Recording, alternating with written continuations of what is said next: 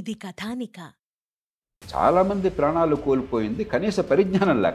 ఆ పరిజ్ఞానం అర్థమయ్యే రీతిలో అందించాల్సిన బాధ్యత ఎవరిది? హాస్పిటల్ అడిగేంటి? ఇంతంత ఖర్చు పెట్టాను కాబట్టి పేషెంట్ ఆరోగ్యం కాదు నాకు కావాల్సింది. నా ఖర్చు యాభై కోట్లు అయింది హాస్పిటల్ పెట్టడానికి. వంద కోట్లుంది కొన్ని హాస్పిటల్ ఐదు వందల కోట్లు అడిగింది. దేశంలో కార్పొరేట్ ఆరోగ్య సంస్థ అధిపతి ఒక ఆయన.